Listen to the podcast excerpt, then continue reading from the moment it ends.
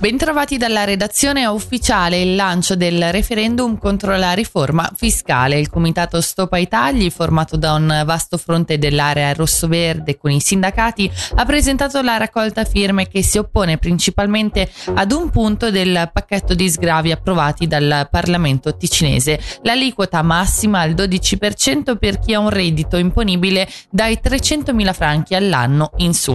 Secondo i promotori ciò comporterà meno entrate per 96 milioni all'anno per le casse cantonali e dei comuni. Sentiamo il capogruppo del Partito Socialista in Gran Consiglio, Ivo Duric.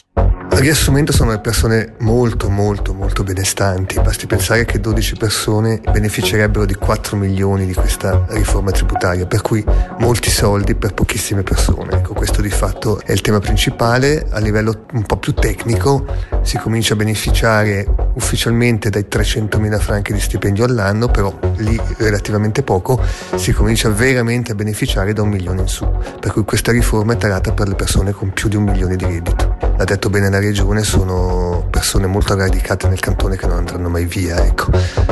Se ricompensare queste persone che creano lavoro vuol dire penalizzare i lavoratori, allora non ci siamo.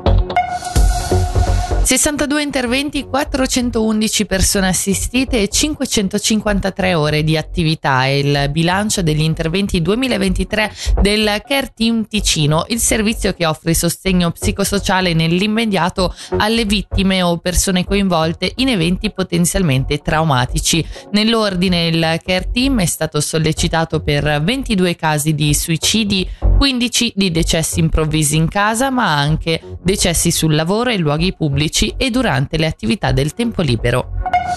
Infine lo sport, l'hockey. Per il passaggio di Knöbler al Bienne è fatta. L'attaccante dell'Ambri, che veste in biancoblu dal 2018, dal prossimo anno giocherà alla Tissot Arena. Il 27enne ha firmato un contratto valido fino al 2027.